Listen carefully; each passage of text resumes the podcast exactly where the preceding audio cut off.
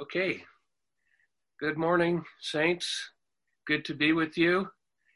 It's uh, it's three hours earlier here in Seattle, so um, you know usually I can I can blame my mistakes on jet lag, but I can't do that today because I didn't I didn't fly. So today I'll just blame them on um, uh, early morning meeting. Okay, so if I say anything wrong, that's that's that's my that's my built-in excuse. I got I have some coffee here. I think we're going to make it. Praise the Lord. I'm so happy that we could have this um, this time and especially this subject. I'm I'm very very burdened for this subject because to state the obvious, we're living in an extraordinary time. Uh, there's something extraordinary happening in the world today, and that means something to you and me. And as I was thinking about it this morning, um, two verses came to me from the book of First Corinthians. I'd like to read them to you. First one is uh, in First Corinthians 7.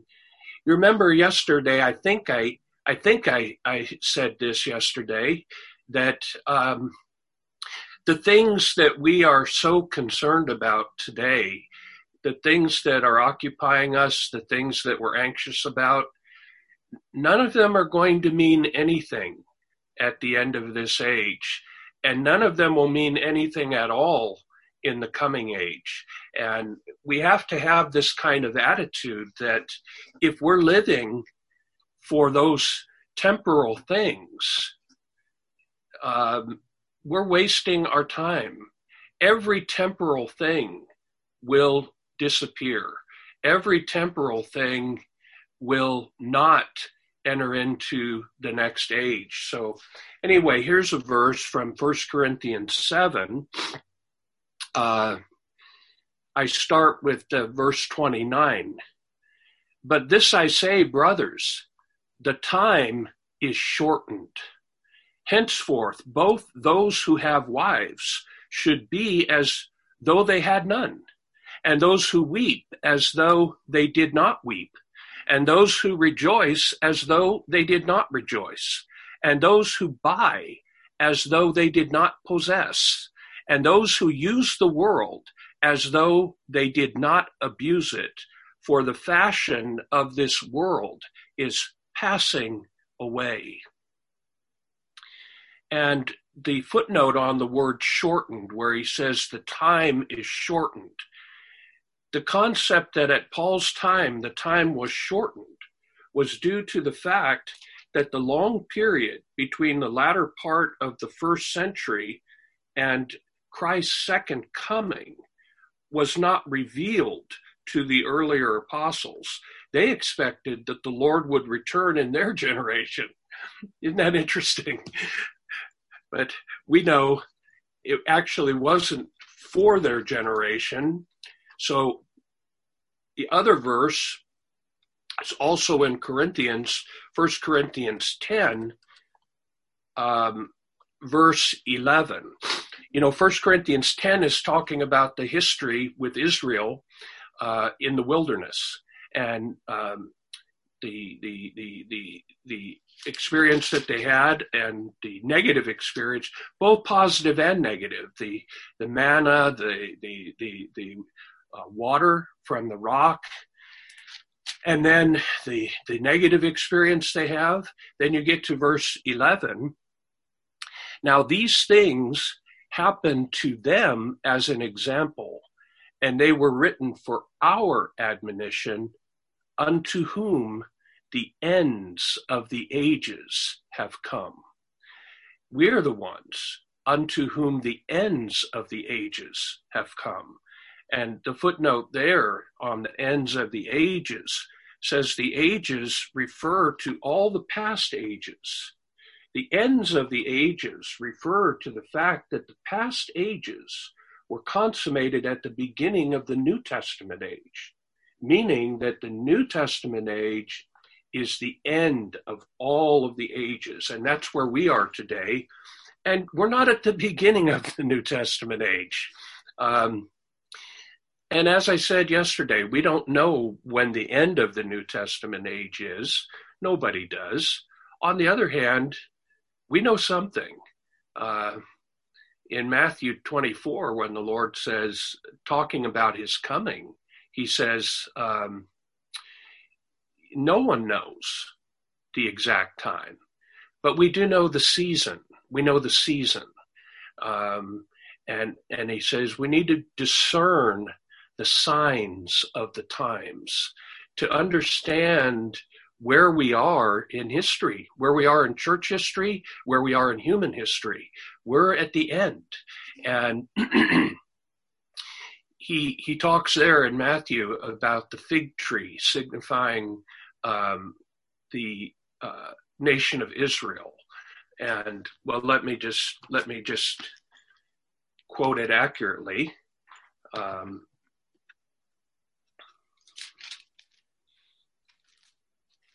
at the beginning of Matthew 24, the disciples um, asked the Lord a question. And I like this question very much. It's in verse 3, Matthew 24 3.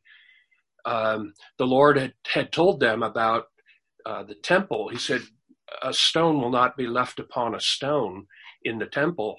And they asked him this question. They said, When will these things be? And what will be the sign of your coming and of the consummation of the age? Isn't that a good question? I think we should be asking that question to the Lord at these at this time. Lord, what will be the sign of your coming and of the consummation of the age? And then Matthew 24 and 25, these two chapters, wonderful chapters are actually the answer to that question. And I can't read it all right now, but right in the middle of that answer, he says this and this gospel of the kingdom will be preached in the whole inhabited earth for a testimony to all the nations, and then the end will come.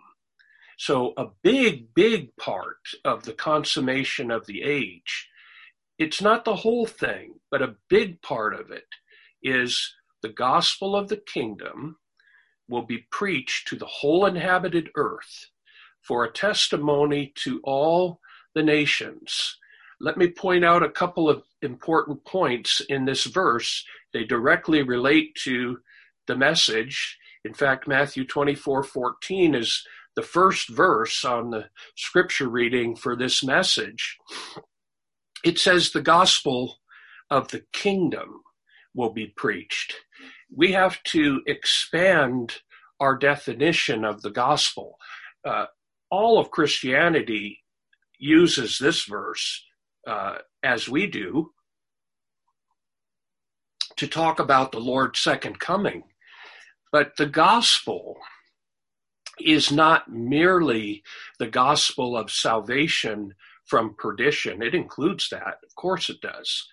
Um, but our gospel is the entire truth of God's New Testament economy. That's our gospel. So when we talk about the gospel being spread, we mean the divine truths, the entire divine truth of God's New Testament economy from Matthew to Revelation and it says it will be preached to all the nations. You know, there's about 195 or so uh, nations on the earth. It changes every year, mainly mainly because of Africa. Africa's still trying to figure out how many nations they have. I used to think that this verse meant that we needed to have local churches in every nation. I don't think so anymore. Um, first of all, that's not what the verse says. And secondly, the word that is translated nations in this verse is the Greek word ethnos. It's not a nation as a political unit. or a geographical area. It's not that. It's it's it, it, it, you could also translate it instead of nations. You could just translate it peoples, ethnic groups, peoples, and in a very real sense, the uh, gospel of grace, the gospel of uh, salvation from perdition, has already been preached to all the nations a long time ago, in fact. Um, uh, but this, the divine truth of God's New Testament economy has not yet been preached to all the nations. Although I have to tell you, we're making tremendous progress in that regard. I myself, I'm just one brother. I myself have been to over 70 nations preaching the gospel of the kingdom. And many, many, many others have gone out. And uh, we're in this process right now that the gospel of the kingdom is going out. Okay, let me continue. That's one, one of the signs of the consummation of the age. The next verse, therefore, when you see the abomination of desolation, which was spoken of through Daniel the prophet, standing in the holy place, let him who reads understand. Okay, that another big sign of the consummation of the age will be the rebuilding of the temple and Antichrist setting up his image in the temple. That's the abomination of desolation standing in the holy place. So the Great Tribulation is part of the sign of the consummation of this age. And I won't I won't go further with that, but I, I, I I'm trying to make this point. Oh, I'm sorry. Let me let me go back. I didn't read the verse that I first intended to read.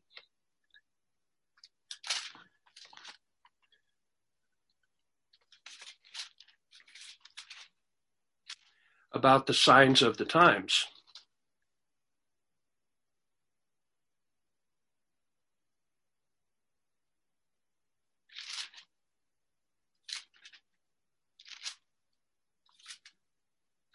Well, I'm not finding it right now, but you know that verse. He says you know you can look at the you can look at the sky and see what the uh, weather looks like but can you discern the signs of the time? And the, the fig tree puts forth its uh, its leaves, and and the branch becomes tender. That's referring to Israel. Israel was reformed in 1948. You have to realize the nation of Israel didn't exist as a country for 2,000 years from the time of David. And in 1948, what happened was astounding. I have here in my office, I won't show it to you, but I have here in my office at home uh, a, a, a, a, copy of the, the Jerusalem newspaper from 1948 announcing the reformation of the nation of Israel, the Jerusalem Post.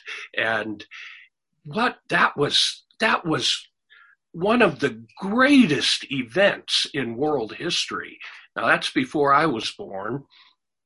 I'm old, but I'm not that old.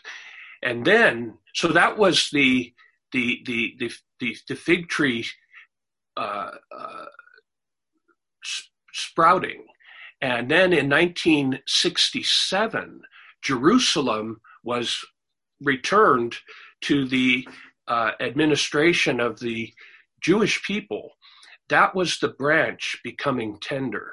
Now, 1967, I was I was there, and that was another historic event.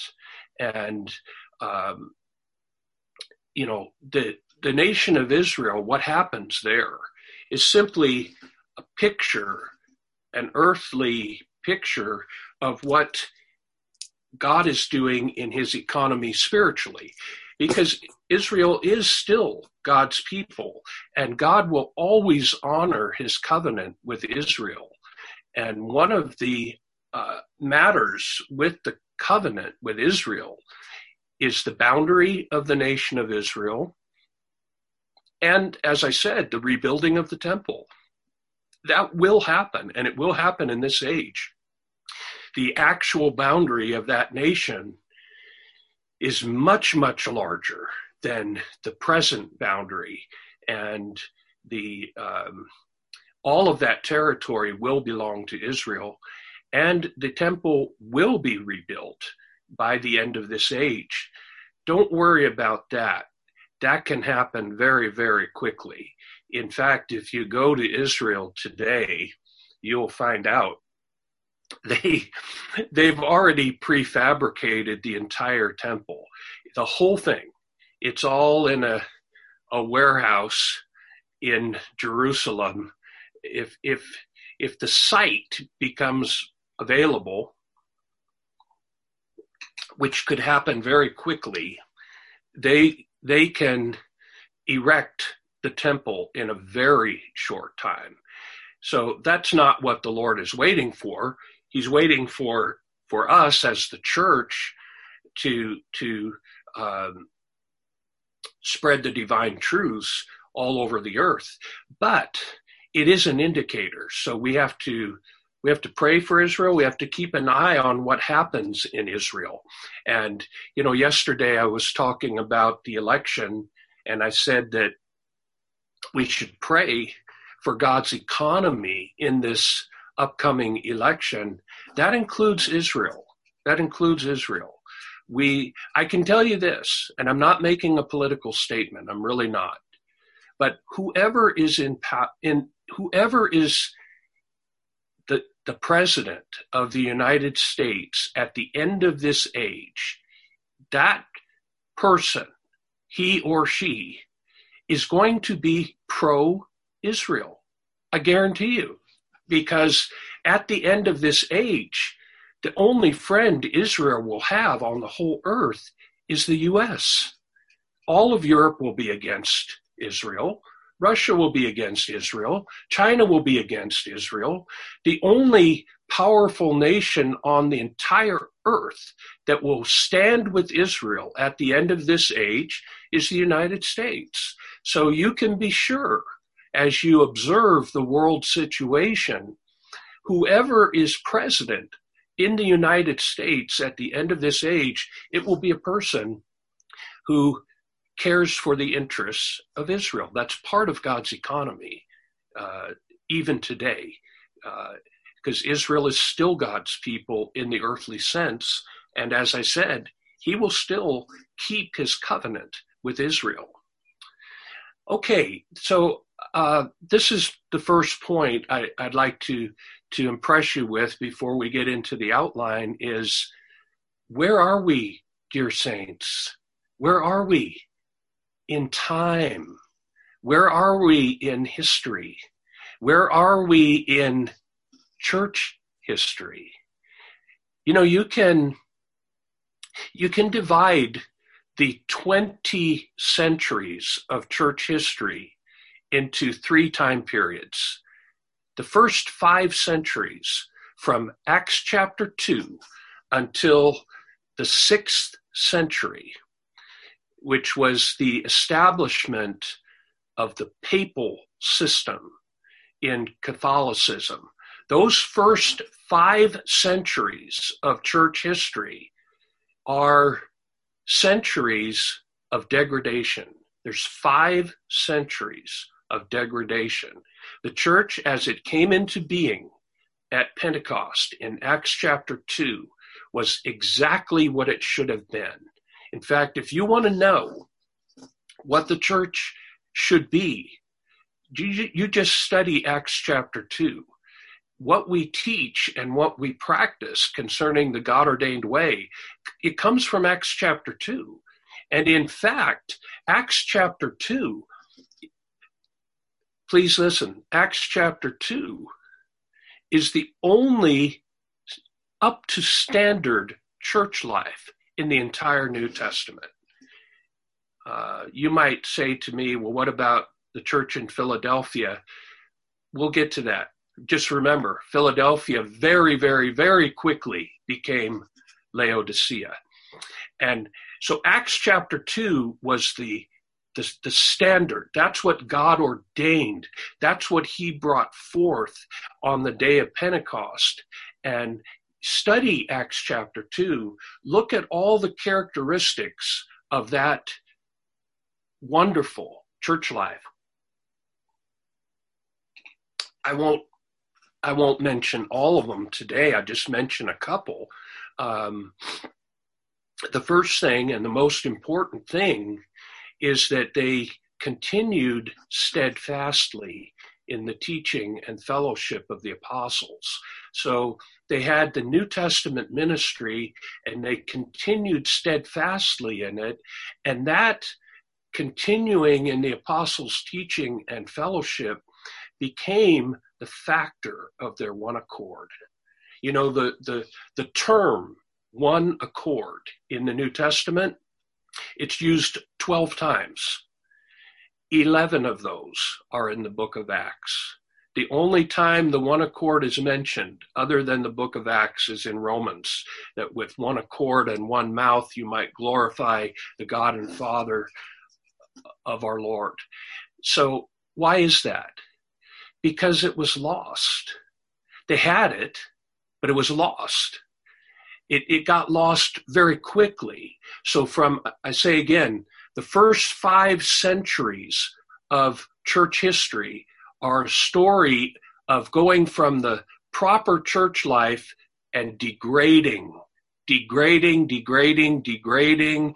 The, the, the first degradation, Paul said to Timothy, This you know, that all who are in Asia have turned away from me you have to understand at that time when Paul said all who are in Asia, the churches at that time were only in Asia, not what we call Asia today, but Asia Minor, which is mostly in Turkey today, um, that part of Asia.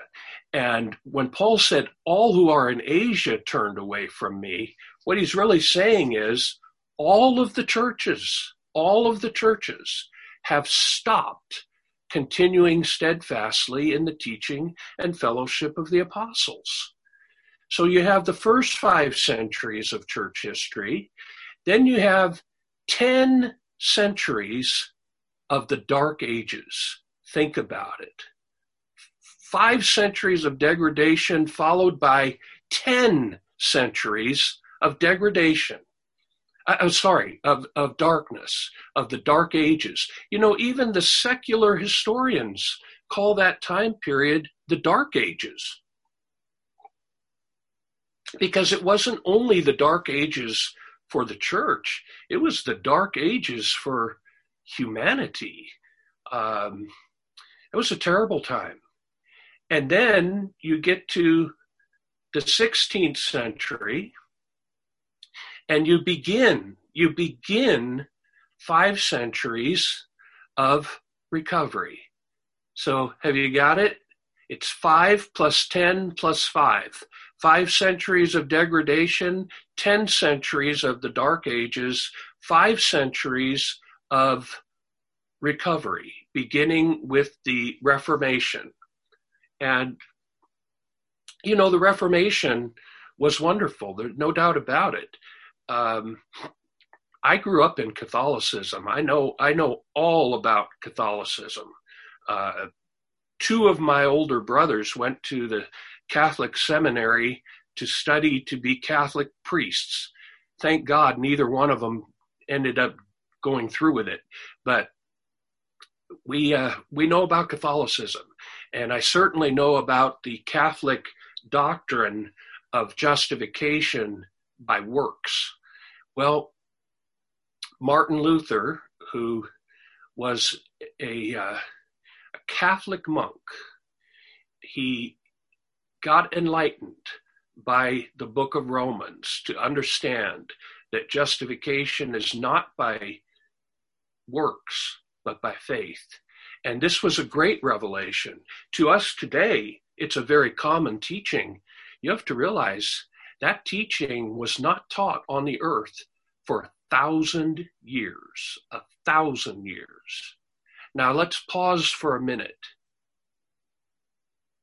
How would you like to have been born in the seventh century, the eighth century, the ninth century, the tenth century, the eleventh century, the twelfth century? You would have been, you would have lived and died your entire life in darkness. And everyone who was there at that time did live their entire life in that darkness with no Bible. That history is so interesting. Uh, I I don't have time to, to tell you much, but you know, the Catholic Church intentionally made sure that the Bible was not available to anybody. And that's what brought in those centuries of darkness. That's why there will be such a judgment on the great Babylon. Okay, so beginning with Luther and the Reformation, we have five centuries of gradual recovery to where we are today. We're at the end of those five centuries. We're back to the beginning. We're back to Acts chapter 2. We're back to the God ordained way. But let me say a little bit about those five centuries. Martin Luther did recover a great truth, but concerning the church, Martin Luther did not contribute anything positive. In fact, at, at, at the best, he went backwards. You know, Martin Luther understood that the papal system was wrong, but he replaced the Pope with secular monarchs. Is that better? You know, the Lutheran Church and Anglican Church and all of their offsprouts are the head of those churches are the secular monarchs. The head of the Anglican Church is the Queen. The head of the Lutheran Church in Denmark is the King of Denmark. Is that better than a Pope? no need to ask is it better than a pope is that is that the is that the church according to the new testament revelation of course not and luther didn't see the church according to the new testament revelation so the reformation as great as it was it was a baby step. It was a tiny, tiny baby step after 10 centuries of darkness. And then you have to wait a long time after Luther till you get to the Moravian Brethren in Germany uh, under Zinzendorf. And the Moravian Brethren, they, they were very good and they had a, a kind of a, I would say, an embryonic form of the church life. They didn't really have the church life, but they had a little a little foretaste, maybe a little embryonic form of the church, um, because they they did practice to drop all of their doctrinal differences and their their differences in practices and and come together to practice a kind of oneness. But you have to realize the Moravian brethren, they lasted for a very short time, and they were in a very, very small geographic area. It, it was good, but it wasn't much. That was in the 18th century. So you, then you have to wait another hundred years to the 19th century till you get to the British Brethren. And I think you all know, and, and we freely admit, much of what we teach we received from the British Brethren the recovery of the truth through the British Brethren was a hundred times what what was recovered before them. It, it was it was it was a geometric leap in the recovery of the truth that occurred with the brethren in the 19th century. But I say again, concerning the practice of the church life, they didn't practice it. They didn't practice the church life as we know it and as the New Testament uh, reveals. Then you have to wait another century to the 20th century until the Lord raised up Watchman Nee. And he was the one who recovered the truth of the, the ground of the church and the proper practice of the church life and the oneness being preserved through the ground of oneness. Uh, do you see my point, dear saints? If you were born any time in church history before the 20th century, you wouldn't be you wouldn't be in the proper practice of the church life.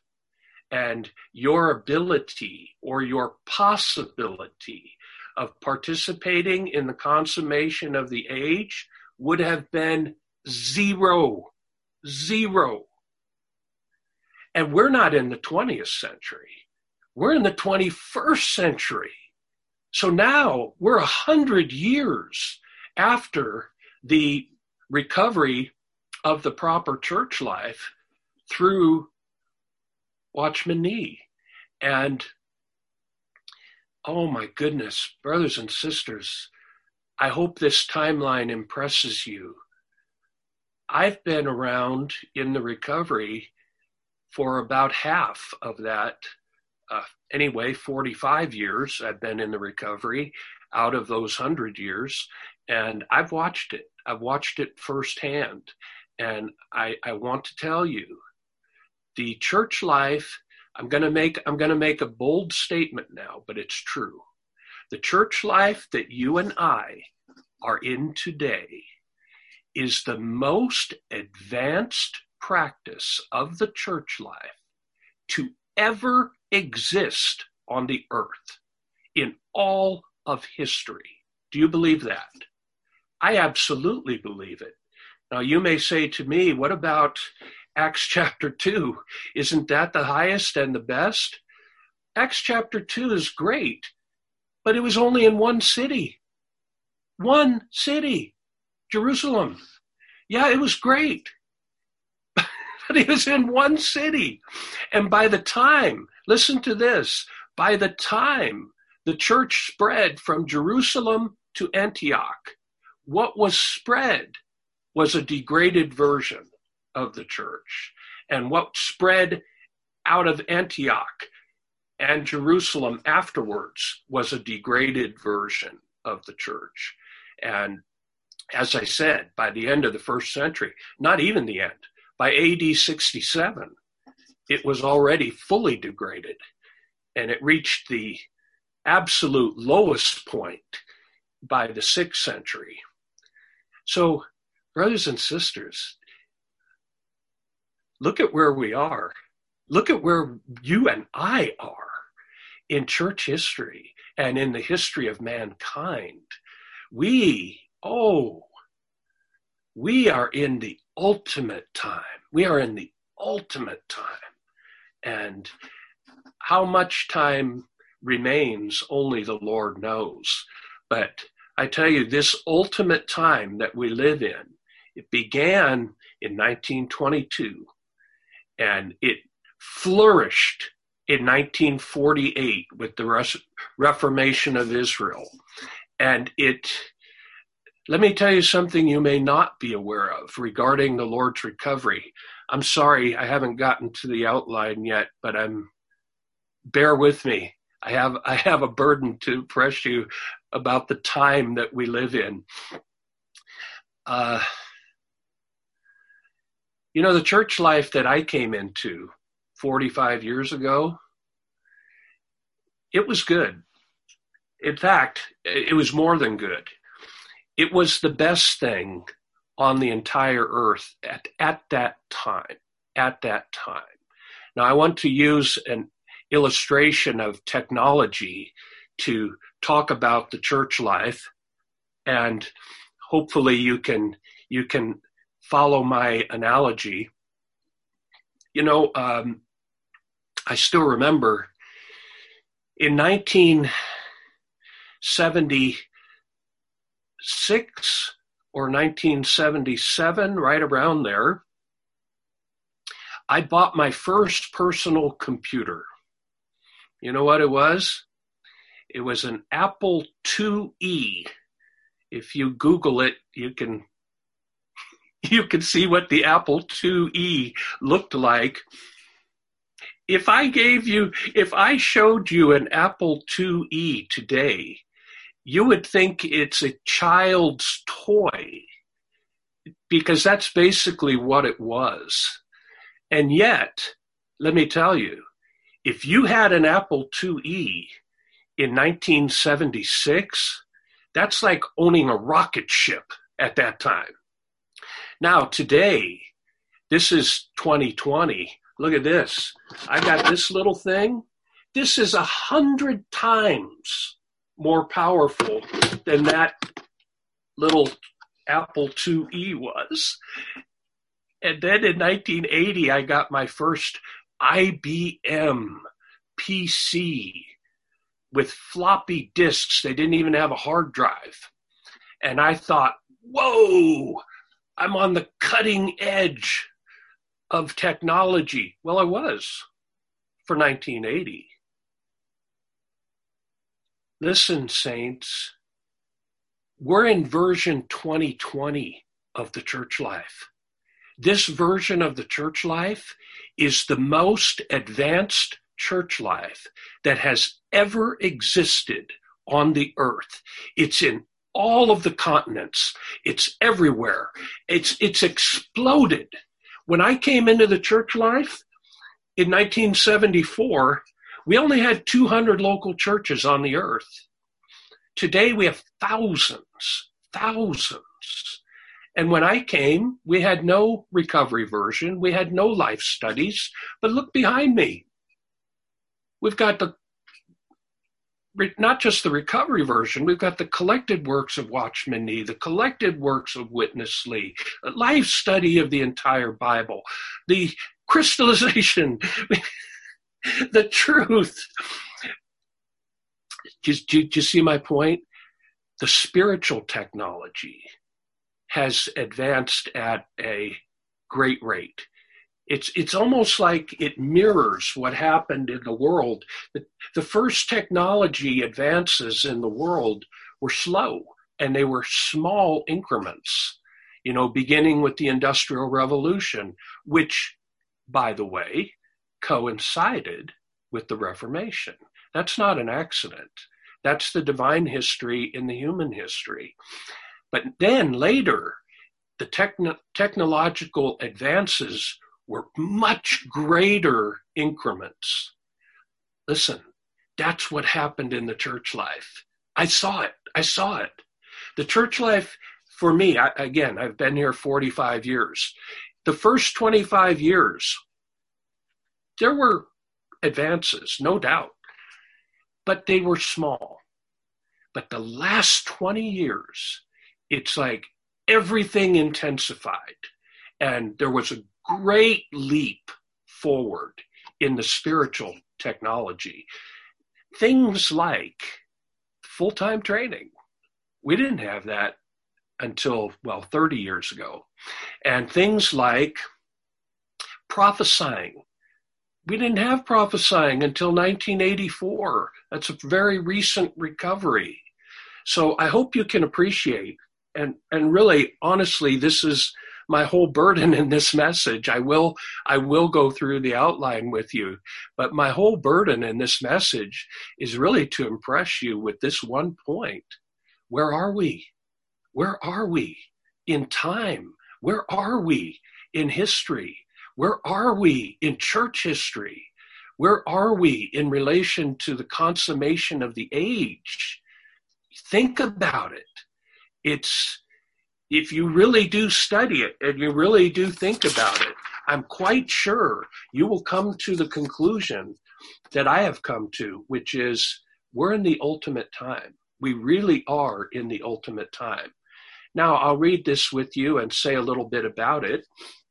Uh, it says, spreading the divine truths and seeing a vision of the world's ultimate situation, God's ultimate move, and the Lord's ultimate recovery.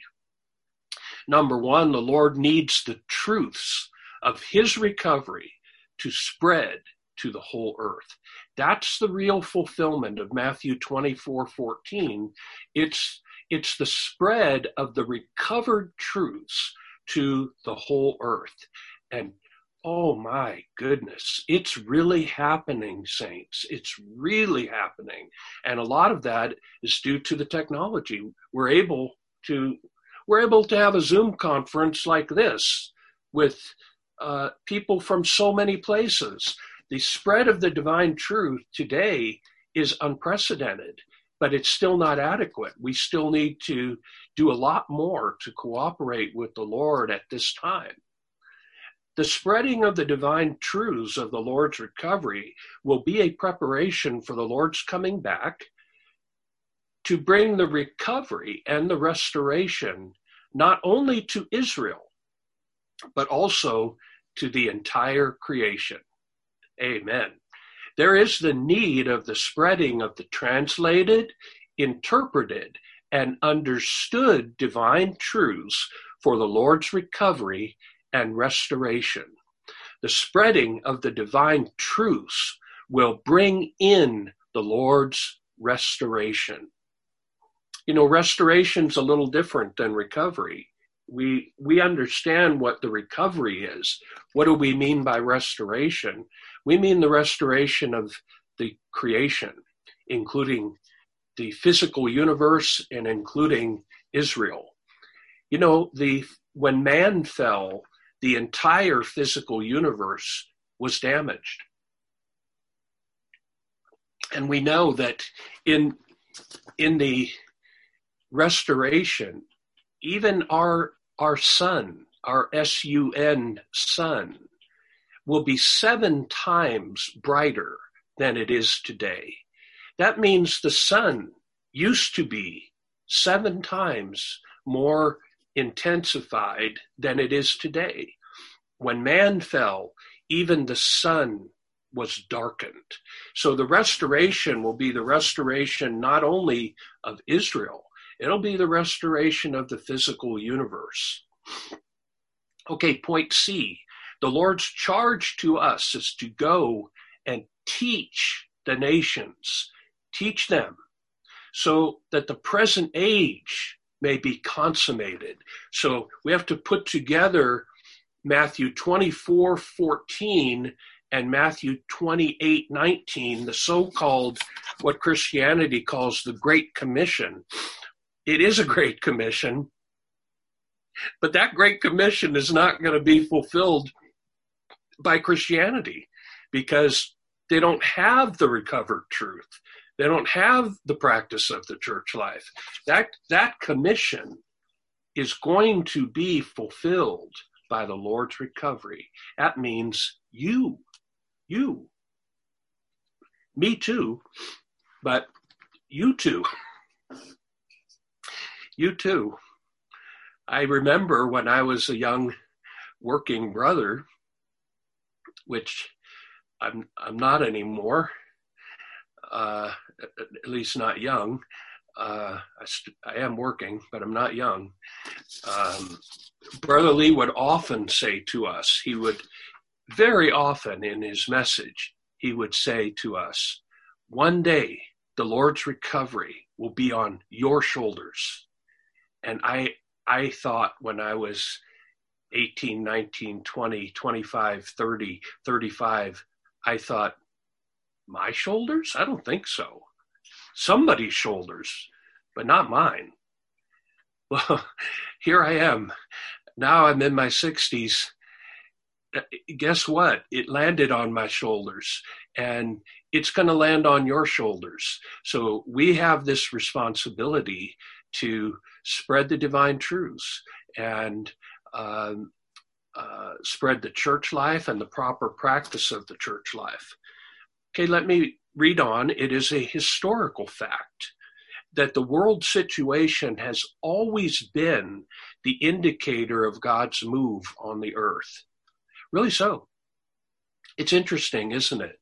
Isn't it? it, it you know, I have I have two grown daughters, and um, one is uh, 32, the other is 29, and they they they sometimes say this to me. Uh, you know, I get quite excited about the truth. I get quite animated about it uh, because I love it. I love it. And occasionally my my daughters will say to me, "You know, dad, you're the only one who thinks that's interesting." and I tell them that's not true. That's not true. There's there's a few others that that think it's interesting.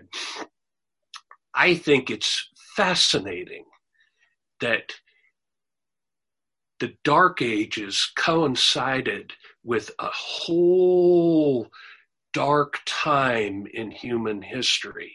And then, when the Industrial Revolution occurred, at exactly that time, the Reformation occurs. Can you see how the world situation and God's move in his economy go in tandem? And they always do. They always do throughout all of human history.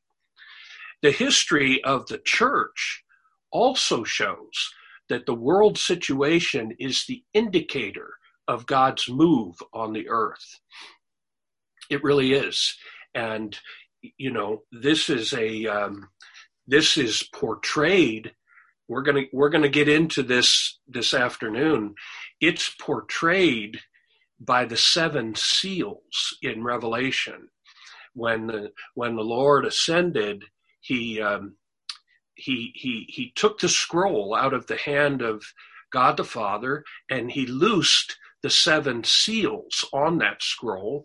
And the first four seals we know are the the four horses: war, famine, death, and then the white horse, the gospel.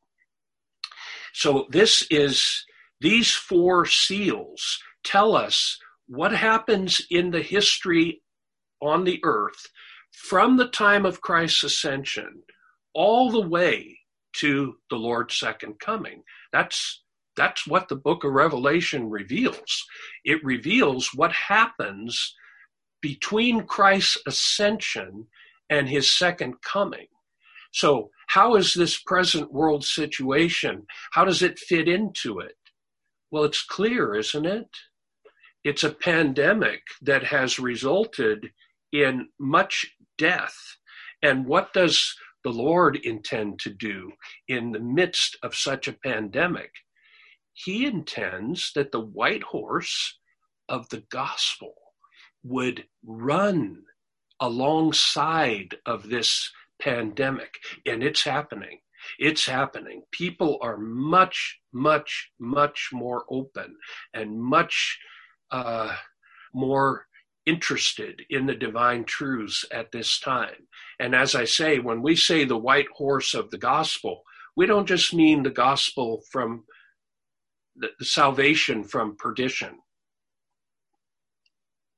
we're talking about the gospel in the broadest sense. We're talking about the entire truth of God's New Testament economy. Okay, B, there is the need of an appropriate direction for God's move today to match the recent changes in the world situation. I hope we would take this very seriously. I think we need to ask the Lord. I, I, I, mean this sincerely. I think we need to ask the Lord, Lord, in this extraordinary time in world history, what is the proper way for us to cooperate with you? What's the appropriate direction? And I just give you a little hint. In the upcoming Memorial Day conference, we're going to talk a lot about that. Okay, C. When we see many changes in the world situation, we must wake up and consider what the Lord wants to do and how these changes concern us. You know, these days, everybody, the politicians especially, they like to talk about the new normal. They said uh, everything's everything has changed in the world, and there will be a new normal. Well, I don't know about that, and I don't really care about it. What I care about is the divine history. But let me tell you, we can't go on in the same way as before because we're not living in the same time that we were living in. We're living in another time. And we, we have to look to the Lord. What is it at this time that you need? And how do we cooperate with you at this time? Because it's different. It's different than before. It's an ultimate time. It's an ultimate time. We need to see a vision, Roman numeral three.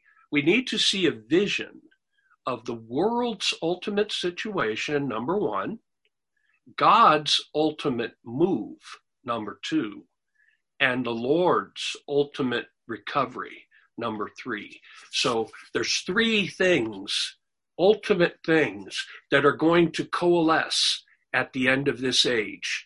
There's the world's ultimate situation, God's ultimate move, and the Lord's ultimate recovery. And what is the world's ultimate situation? Well, um, it says here the world's ultimate si- situation involves the United States as a base for the spreading of the central vision of Paul's completing ministry. We are not exalting the United States. We're not um, we're not nationalists, not at all. We're not we're not here to make America great. We we we're here to use this powerful country that we live in for God's ultimate move on the earth and under God's sovereignty at the end of this age there is no more Soviet Union. There used to be this kind of balance of superpowers on the earth. There isn't anymore. There's only one superpower. It's the United States. And this happened under God's sovereignty. And as I mentioned, even the English language, uh, you know, this, this has just happened in my lifetime. Uh, let's go back 50 years. I realize most of you aren't 50, but let's go back 50 years. If you went to Europe 50 years ago, nobody spoke English in Europe. Nobody. If you went to Taiwan 50 years ago, you wouldn't find one person who spoke English. If you went to Russia 50 years ago, no one spoke English. If you went to China 50 years ago, no one spoke English. Today, today, a half century later, Everybody on the whole earth speaks English. Everywhere I go, the taxi drivers in Moscow speak English. All the young people in Europe, in Taiwan, in China, in Russia, they all speak English. This, this is, can you see how this is for the spread of the divine truth? We can spread the divine truth through the English language today to the entire earth. And it's so meaningful because the highest, the, the, the high peak of the divine revelation was spoken in the English language. So it's no coincidence that English has become the language of commerce in the entire earth. That's the worldly history. But in the divine history, listen, English has become the language of the ministry, of the interpreted high peak of the divine revelation. That's wonderful. And that's all happened in one generation. One generation. Again, I say, brothers and sisters, what, where, where are we? Where are we today? We're in the Oh my goodness. I can hard I hardly have words. I hardly have words. If you look at the book The Glorious Church by Watchman Nee, in the collected works of Watchman Nee, at the back of that book, The Glorious Church, there's an appendix.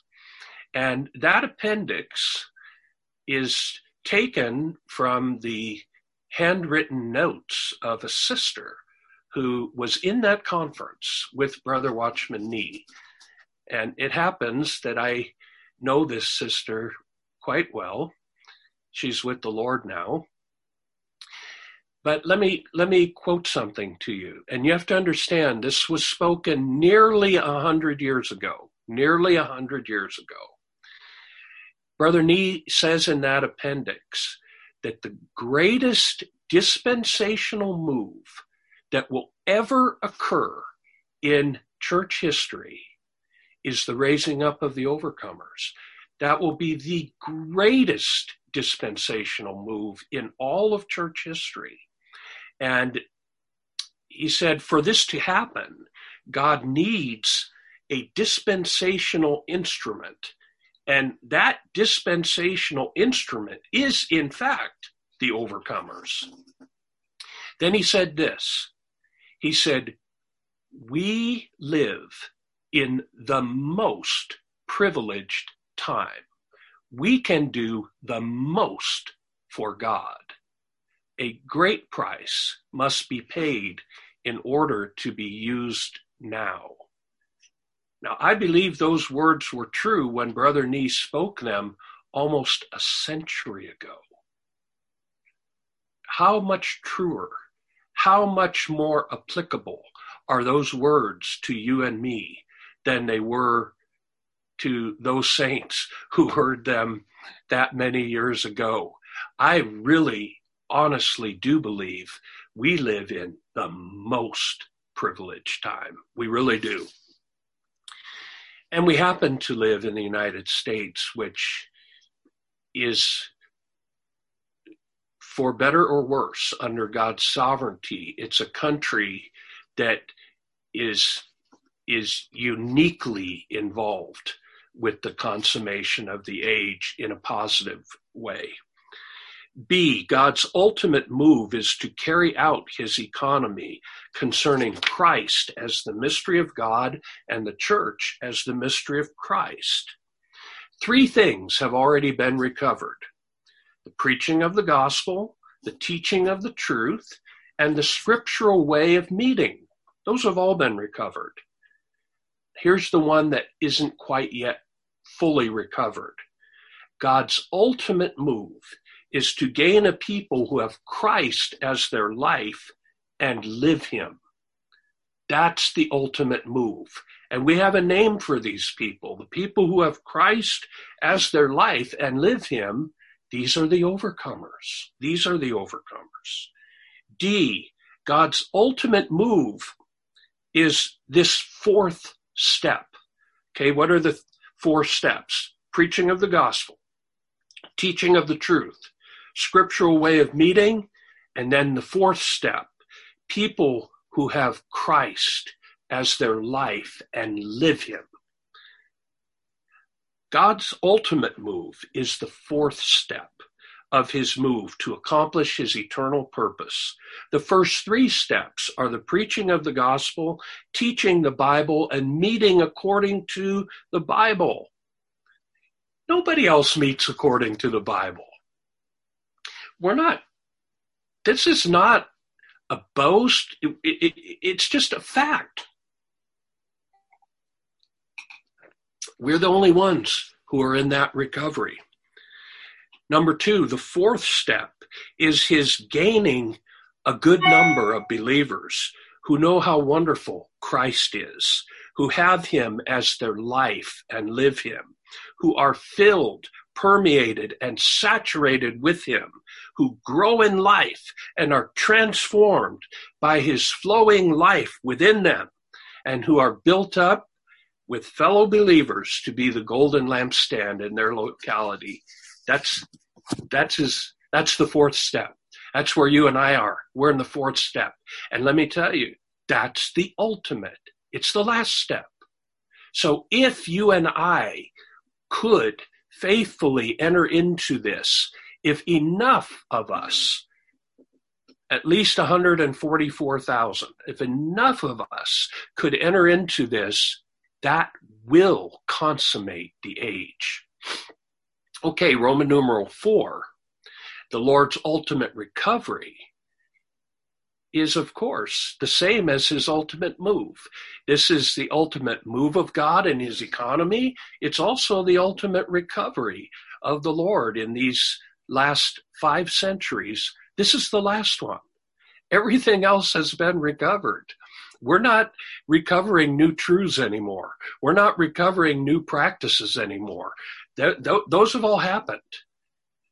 We're at the ultimate time the ends of the ages have come to you and me, and the ultimate recovery has been delivered to you and me through Brother Watchman Nee, through Brother Witness Lee.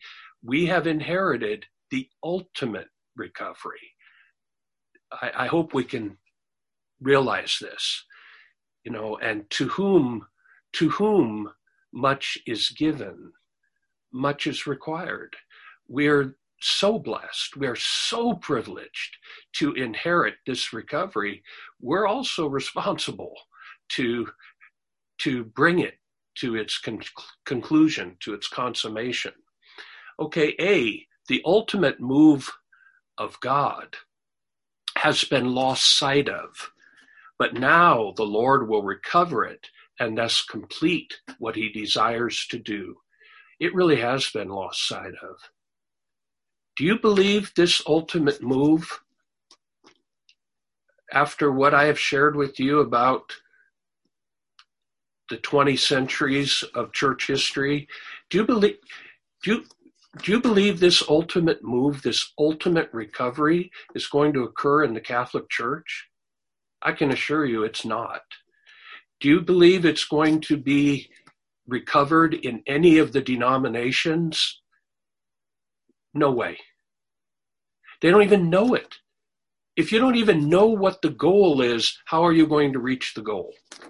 This has been lost. And by the Lord's incredible mercy to you and me, we see it and we're in it. And we're in it at this time. Oh, Brother Nee didn't get to see the completion of it. Brother Lee didn't get to see the completion of it, but you and I might if if we're faithful. Okay, last point. The Lord wants to recover Christ, the mystery of God, becoming the indwelling spirit to dispense the triune God into the believers, thus making us members of his body for his corporate expression. This body is expressed locally as the lampstand, which becomes his testimony, the testimony of Jesus. Aren't you happy, dear saints, that I don't know about you. I just say briefly about myself. I I wasn't even looking as a young person. I wasn't even looking for this. Um, and when I got it, I didn't even know what I had gotten. I I just I just heard the gospel by the Lord's mercy, I received the gospel as a university student. I, I didn't know anything about the church, the church life, the recovery, the consummation of the age. I didn't know anything about any of those things. And as I said, I really wasn't even looking for it. I just, after I heard the gospel, I just realized, well, I, I think salvation sounds a lot better than perdition. And sometimes I even argued with the Lord in the ensuing years. I said, Lord, I, I didn't sign up for all of this. I, I just, you know, all I signed up for was uh, salvation. I, I didn't, I didn't sign up for all the rest of this. Well, actually, we did, and it's our destiny whether we whether we thought so or not, it's our destiny. Our destiny is to be those who consummate the age and listen, consummate the ages, consummate all of history, consummate all of church history. That's our destiny. May we be faithful to fulfill it. Okay, I will stop here. The brothers can tell us what, what comes next.